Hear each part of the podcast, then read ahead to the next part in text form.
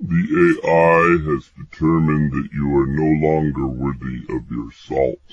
You are to be terminated. Action to start in two seconds.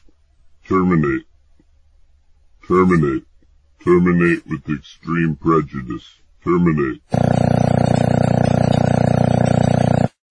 what you gotta do. You gotta not do drugs, children. Don't do them, whatever I said earlier. Just don't do them.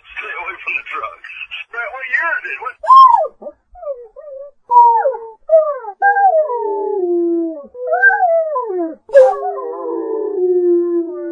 It's the Sean Dexter Show! Calling all listeners. What radio show is this? The Sean Tester Show, of course. When's that? Where's that? It's just the same thing. At least, at least twice, if, if not three times. Good luck, brother. That sounds like a really, really cool topic. Hope you get some interesting comments. This podcast you do is is a an expression and an outreach from what you do best, Sean.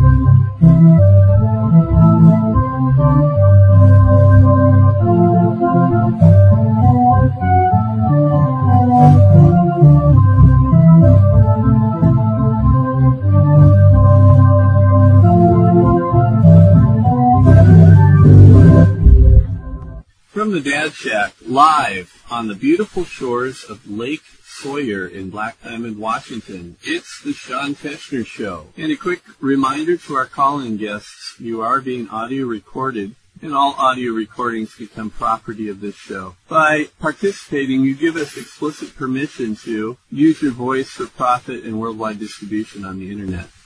Folks, every year the Maple Valley Food Bank puts on a Thanksgiving celebration. And this year they're going to hold it at the Lake Wilderness Lodge at the best price possible. Free.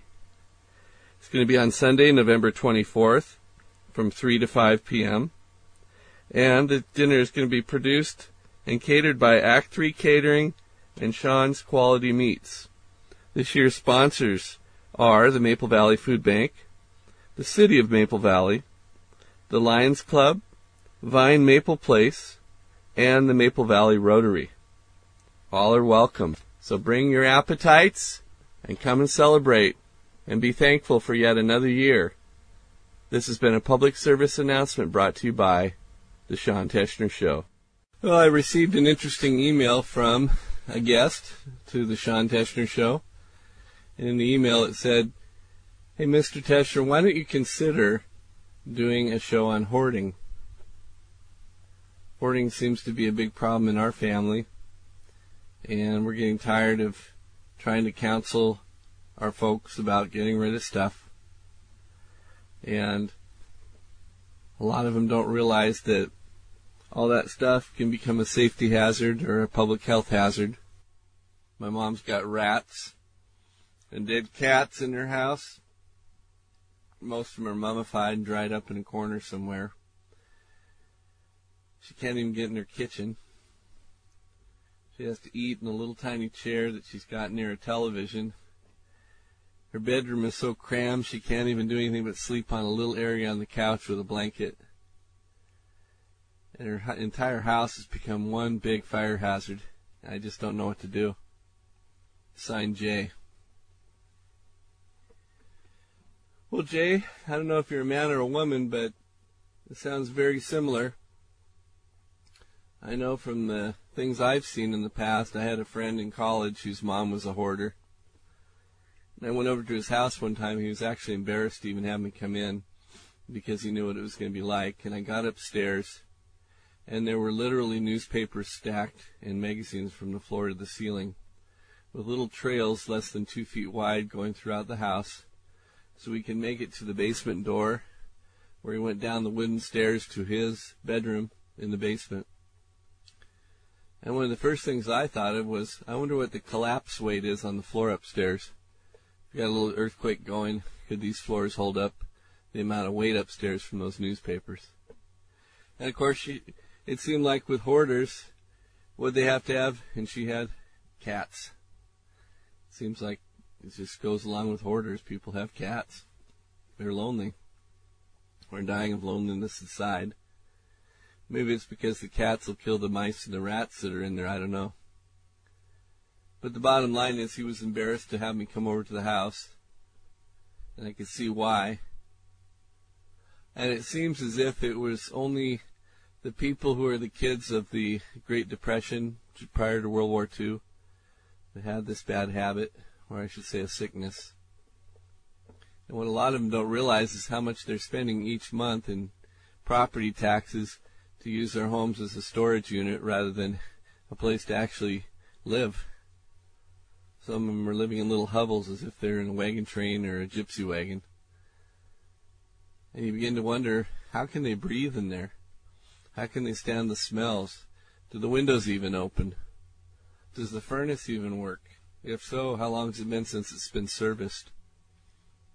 And you start wondering about black mold growing on the curtains and on the walls because there's no air circulation. And the moisture levels build up.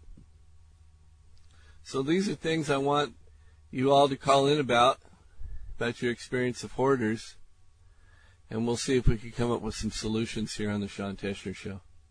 Brandon, I wanted to thank you for calling the Sean Teschner Show to help us regarding the topic this week about hoarding. And we're hoping to help get some professional information regarding the who, what, where, when, why, and how of hoarding, how it affects the people and their families. And is there help available? Yeah, absolutely. Wonderful.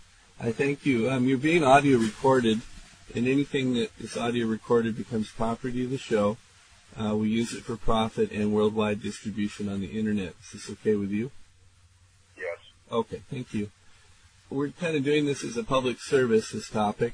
I've grown up in a situation where my mother had a father who went through the Great Depression and saved everything. Uh, his favorite thing to say to everybody was, did you pay your taxes? Because the government can come and take your land and put it on the chopping block, you know. And he'd ask her, did you save your money? And don't spend it on foolishness. And hey, that ball of string might come in handy someday. Better hang on to that. That's some good string. so his basement was full of old tax records and junk. And uh, luckily I wasn't the one who had to help clean it up. But I can imagine that there are a lot of families out there that do. And I've seen some other families who have parents that were in a similar uh, situation, and you'd have to go through trails through their homes to try and get even to the kitchen or the bathroom or the basement. Sound familiar? Absolutely. What can you share with yeah, us? we, we've seen all that. Well, it's it's um, it's very common. It's a lot more common than what most people think. We probably we probably get 100 to 150 of those calls every year from a variety of people, uh, family members, property managers, uh, friends, and they all have some similarities to them. But you know, hoarding as a whole is is pretty unique. I mean, there's there's definitely a mental aspect to it. Uh, what people choose to keep, uh, what kind of attachment they have to various things. It could be uh, heirlooms, things that you would think that you know the uh, average person would hold value, but then it can also be uh, pets, garbage, uh, stuff such as you know vehicles. It just there's really no telling what people are going to keep or, or attach themselves to, but uh, it is very common, and uh, I find that a lot of people that reach out to us are surprised uh, how prevalent it is out there. Brandon, how did you get involved in helping people with hoarding issues? Well, we've been we've been helping families in Western Washington for about three years, and the company that we're with, uh, we actually help throughout the nation. We we probably do, you know, 500 to 700 hoarding cleanups a year on various levels. Uh, but for me personally, it was just an opportunity to uh, work in the community and find an opportunity to engage in people that uh, need help, that are going through a tough time. Uh, everybody's got a story. Uh, there's there's something that's happened in their life that's trigger them to have this attachment to their stuff. And for us, it's an opportunity to get in there and be a positive light when they're going through a dark time. I see. So these people are held hostage by their stuff. Oh, absolutely. Yeah. And you know what's interesting about it is most of them know that there's something wrong, that there's an attachment they can't break. And they they want help, they want it fixed, they realize that that there's an issue, but they just aren't able to get through that on their own, and and that's where professional help, uh, such as counseling, comes in to help deal with the mental aspect of the hoarding. Well, what do you do when somebody doesn't want to get rid of their stuff and say the neighbors start smelling some weird smells coming from next door and begin to wonder if there's a body buried in the backyard or in someone's wall or someone's died inside the house and nobody's seen the neighbor in a year? What, how do the authorities get involved? Well, you, you ask, you know, you got a couple different questions going on there.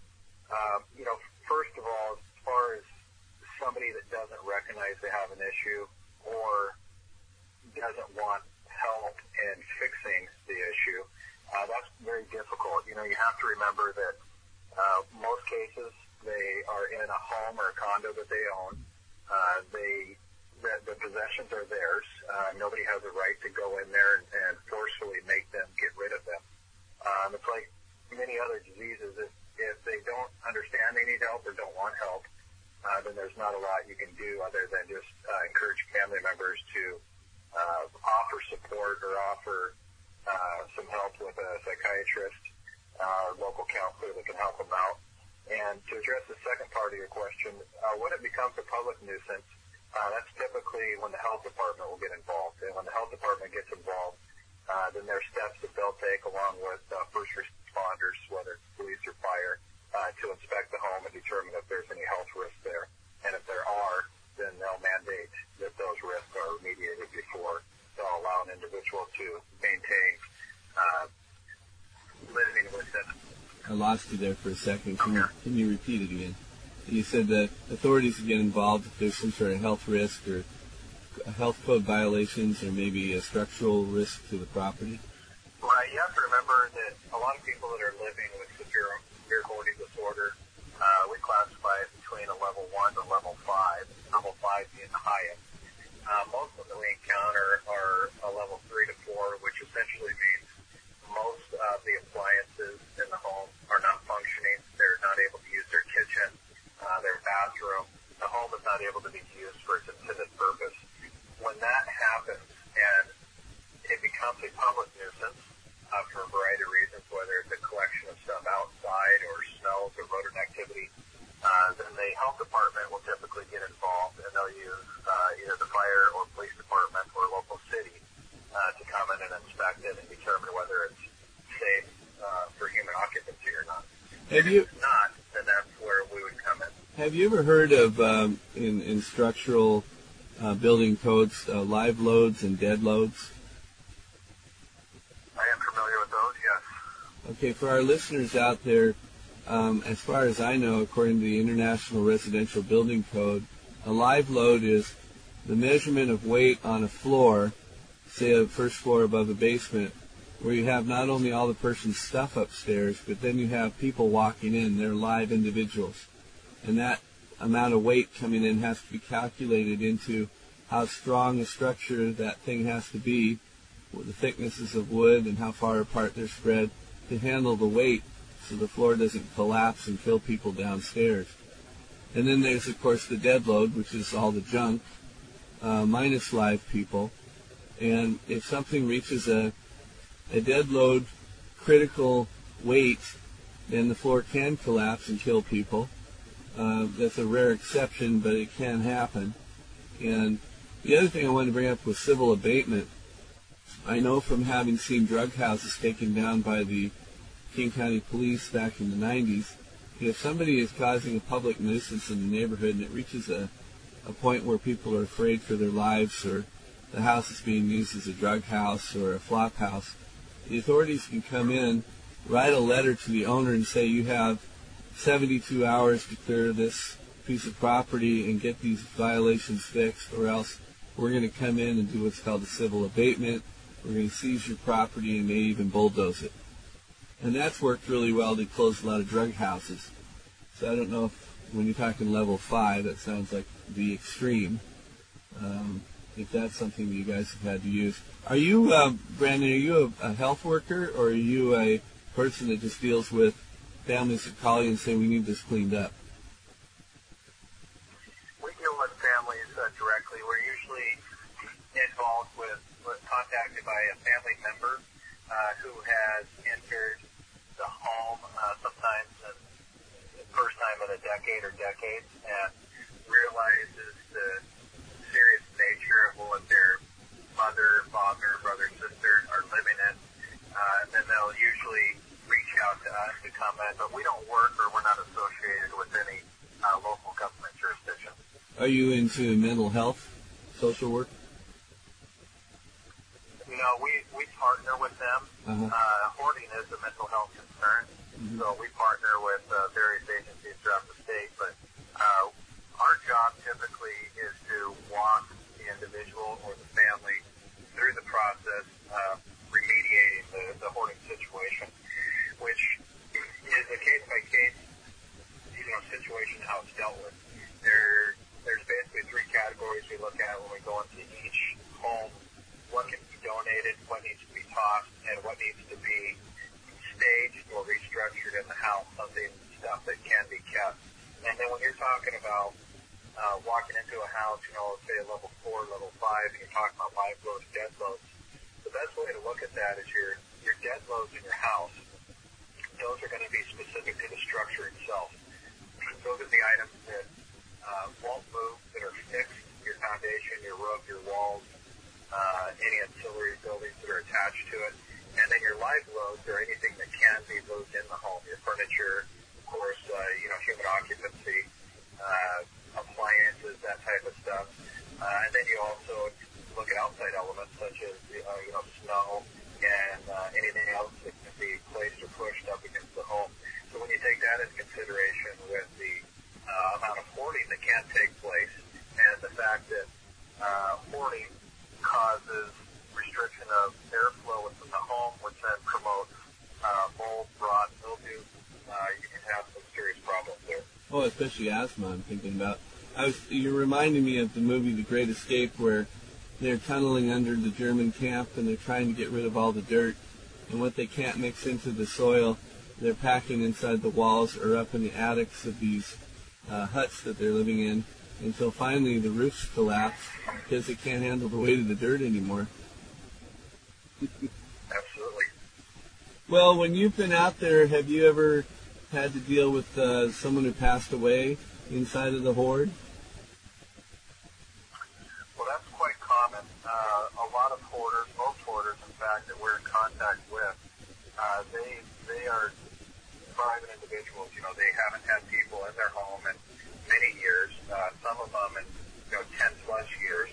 Uh, that really makes the problem worse. Uh, you know, over the course of a decade, when you think about maintenance and repairs that need to be taken on a home, uh, furnaces that go out, hot water heaters that go out, uh, you know, faucets that quit working, uh, leaky pipes. Uh, when you take that into consideration, and then you have a hoarder who is embarrassed to have somebody come in their home, then it's not uncommon for them to pass away in the home and then for us to come in and, and remediate uh, the home in its entirety at that point. You know, the first thing I thought of was MRSA.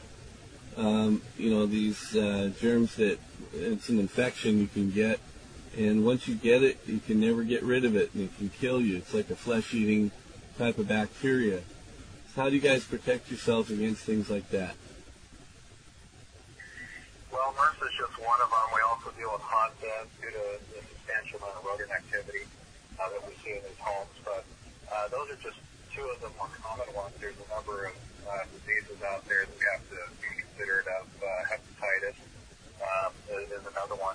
So anytime we go into a location, we have to uh, outfit the gear, PPE is what it's called, personal protective equipment, and that includes full body suits, double booties, double gloves, uh, eye protection, and when we remediate a home, it's imperative that we continue to maintain our PP&E, and as we start exposing different areas of the home through remediation, you've got to be vigilant on identifying other health or safety factors so those can be remediated as well. That, there was a lady I knew who lived out uh, on a mountaintop not far from Maple Valley, and she was determined to live in her stick-built cabin that she and her husband, quote unquote, homesteaded back in the 50s. And this thing is, believe it or not, a cement floor with stockade-style cut logs that have been just nailed together. There's no insulation anywhere in the walls. I've actually been there uh, because she asked for some help. She said, you know, I'm having problems with my water heater. It, it kind of sizzles a bit, and my electrical panel's starting to heat up, and the voles, that's what she called them, the voles, V-O-L-E-S, were busy chewing through the wires, and her cat's hanging off the wires. And of course, I went out there. There must have been 15, 20 cats. Uh, I don't know how many chickens running around the property, and of course, black bears were becoming a problem because they were eating her chickens. And she'd be running around with a 30-30 threatening to kill the bears. Uh, anyway, we went up there, and sure enough, her water heater was barely grounded. Uh, if you had touched the outer casing of it, you would have been electrocuted.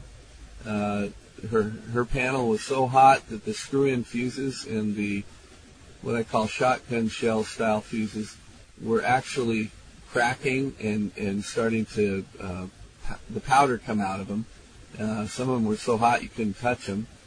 And so I got together with a buddy of mine and we threw together what electrical panel and equipment we had left over from you know having rebuilt houses. And we went out there and put a new panel in for her so the place wouldn't burn down. But she still lives like that.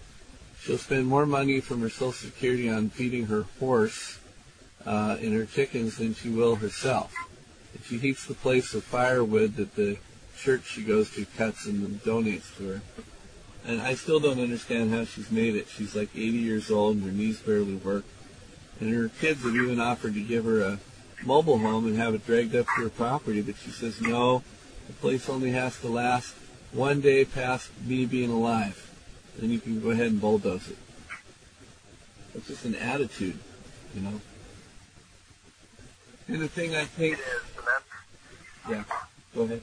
That's something that, uh, you know, is, is quite common as we go through and see the different stories with the different families. It, it is very prevalent. Uh, that's, that's how they view it. Uh, they, they have an attachment to what they have. They put an amount of importance on things that, you know, the, the common person would otherwise uh, as being unimportant or insignificant. And in, uh, in some cases, uh, it doesn't have anything to do with uh, financial ability or uh, physical limitations uh, to clean it up. Uh, they're able to do both in many instances, uh, but it's that attachment that prevents us from doing so. And whether it's a health risk, as you describe in your, uh, you know, electrical situation, or it's, uh, you know, a, a rotting roof structure that's caving in, a house leaking. Uh, we've been in homes where they have taped up plastic on the ceiling to divert water that's coming in the master bedroom uh, to prevent it from dripping on the bed and basically allowing the water to shut off into corners of the home. Um, we've been in homes that have had sections of the house uh, literally torn like a sheet of paper where it, it has been ripped apart and there have been two or three foot wide gaps in the home where it's ripped and it's settled uh, due to rot and, and they're still living in those homes. And, um, it's, it's just incredible to see Oh my you know, God. what this disease can do to people and how it can alter their uh, perception of a quality of life. Yeah, it's, it almost sounds like a drug den style house, and some of the homes I've seen when I worked as a little paper carrier in Seattle. Um, but yeah, generation to generation poverty, I think, is a huge issue. Uh, and people saying, well, I need it now, or I may not need it now, but I'm definitely going to need this later. They find some use for whatever they hold on to, or potential use, uh, as if they're MacGyver, and they're going to build something out of their string and their old pots and pans and make it work. Uh, but their quality of life is right in the toilet, and they don't realize it. And I've, I've walked in on places where there are pizza boxes stacked and old food left in refrigerators. Uh, dishes never done, still piled in the sink with, with gobs of mold and stuff growing on the grease, and uh, toilets that were so black you'd think that they had put shoe polish in them. Uh, just unbelievable living conditions. And what I want to find out from you, Brandon, is what can people do family-wise to deal with um, the shock that they go through when they realize somebody in their families has reached this level and the guilt sets in on them that they didn't do anything to intervene in time. Or the parents died in the in the hoard and their mummified bodies found a year later. I mean, you read stories about the neighbors didn't know that Mrs. So and So, who came from Germany after World War II and had lived on that street forever, had died six years ago, and just now somebody peeked through a window and saw her body shriveled up on the couch, you know, mummified, as an example. And people say, well, wow, Sure. can check on my neighbors, you know. Anyway, well, how, how do those families deal with the shock and the guilt?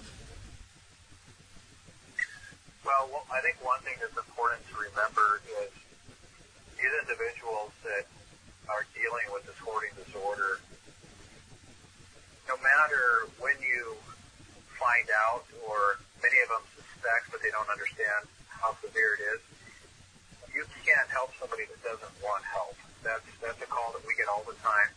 Uh, they'll say, "My mom, my brother, my sister, uh, I just stopped by their house.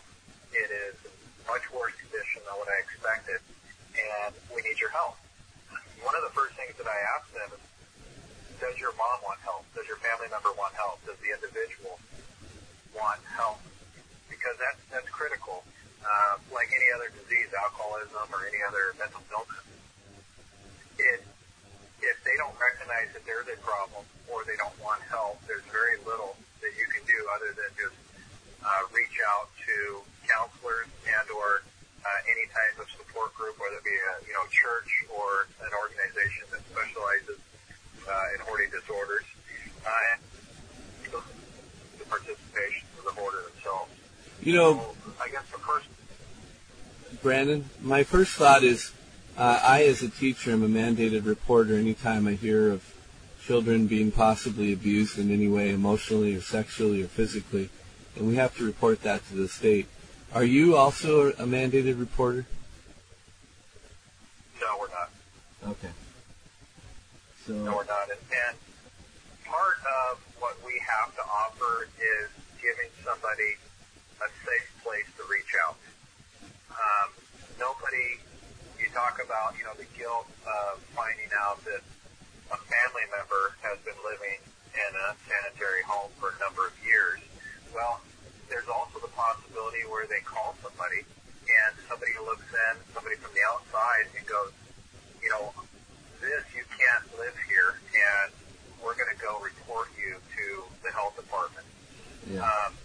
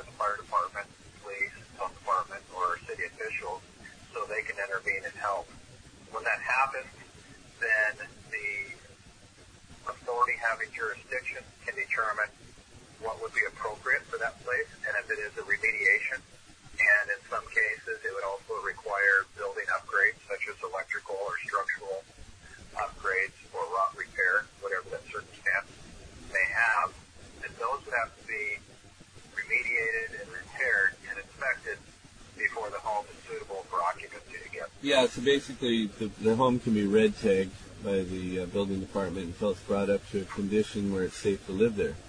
Um, flushing toilets, um, things cleaned up, no rodents, no garbage, that kind of stuff. No black mold, uh, proper roof, etc. And I, I think this condition, Brandon, is going to get worse with the economy because you've got a lot of children who either are failing to launch in their 20s and still living in their basement at their parents' home, or they've moved in with grandma and grandpa because mom and dad are now on heroin, or um, they look for a money source, an easy money source, and then when the money's all used up, grandma and grandpa are the last people on the uh, surviving twister board, and uh, nothing much left for them, you know, except to shrivel up and die in a corner somewhere. Uh, my first thought is who pays for all these cleanups? Is there insurance that pays for it? Are there grants? I mean, families don't have this kind of money, I'm sure, just to come up with. I mean, I just to bury someone's like ten thousand dollars. Can't imagine what a cleanup would cost. Do you have any idea? Right. Well, as far as uh, payment, there are very few organizations that are going to be able to have the manpower or the ability or the experience to go in and uh, clean or remediate a hoarding situation. Uh, we have had some success with uh, local DAs uh, reaching out and getting volunteer groups. There has been circumstances where local church organizations would come in and help. Uh-huh. But even in those situations, they typically hire a professional company to come in and support them or guide them, uh, and and to make sure that what they're doing is done in- with best practices in mind. Um, and insurance does not cover hoarding remediation. Hoarding is considered currently as a self-inflicted condition. So if you are in a home and you have rodent activity and you are living in, in a basically a class one to class five hoarding condition, it's going to be the sole responsibility of the homeowner and or a private fund to pay for that remediation. Wow. Brandon, you've been a big help today. You've answered a lot of key questions. And I want to see if there's a number that we can put on this podcast so people can reach out to you if you're willing, or you can direct them somewhere to get this kind of help. Because I know after that you hang up, the phone lines are going to light up, the email's going to explode, and I know these people feel desperate and short of going to Habitat for Humanity and asking for help, and I know they don't deal with this kind of stuff. They only help build homes for the poor. I know there's going to be an explosion in this. Um, most old folks want to hold on to stuff. They can't even afford to put it in storage. And I always get upset when I see that because storage itself, you know, if it's a hundred bucks a month and they're holding on to their hoard, you know, over a year they've just spent um, twelve hundred bucks just to hold on to their junk, junk they don't use anymore. And you mentioned separating it in piles. You know, I had to deal with a family right after murder suicide where we had to go in and in two weeks clean up the whole house and a couple storage units. And, you know, it was put everything on the lawn, hopefully during good weather, separated into garbage pile, goodwill pile, and what are we going to keep pile and who gets what. And the rest went to storage. So, yeah, those things are difficult to go through. Um, as I said, I'm wondering how much counseling is available for the people who have to deal with it. Because I know myself, since my parents are in their mid 80s, just watching them get old and fall apart, I have to deal with the guilt of, well, was I there enough? Could I have done more? Was I earning enough money to hire a caregiver for them if I couldn't be there, etc. So, your industry that you work in, you even mentioned best practices. That tells me right there you're a very educated man. Uh, you're a professional. You do know what you're talking about. And I think that's great. Of all the people that I could have had today on the show, you've been the best. And I want to thank you for that. If you have any information you'd like to share, we'll go ahead and share that with our listeners now.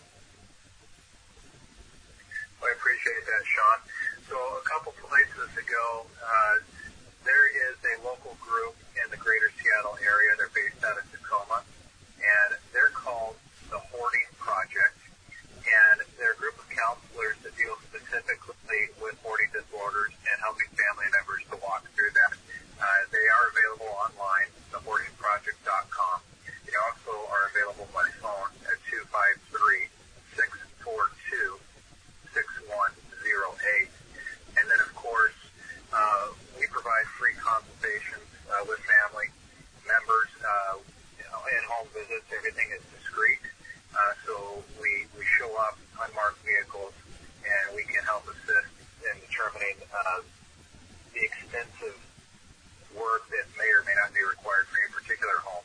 Uh, to contact us, that number is 360-305-3262, and that would be found under northwest40.com. Wonderful. Well, Brandon, you've been a big help today. I consider this a public service as well as spiritual service. A lot of people that I talk to that go to different churches, they'll talk about different teams they join or outreach ministries.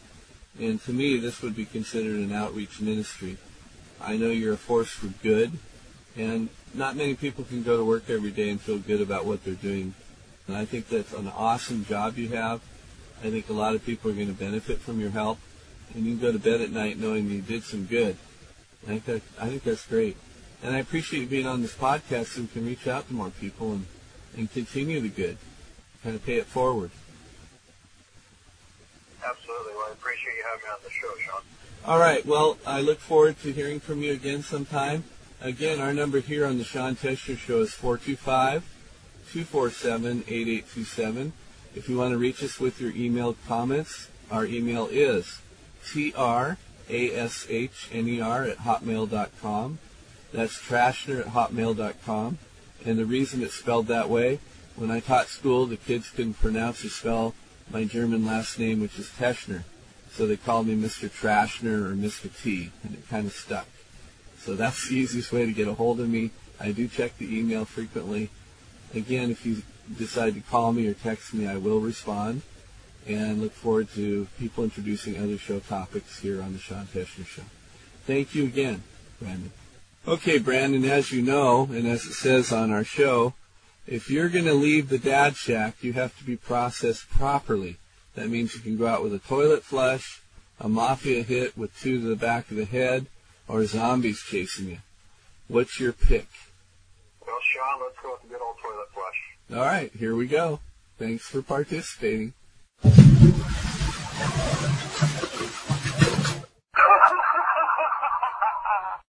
The AI has determined that you are no longer worthy of your salt. You are to be terminated. Action to start in two seconds. Terminate. Terminate. Terminate with extreme prejudice. Terminate.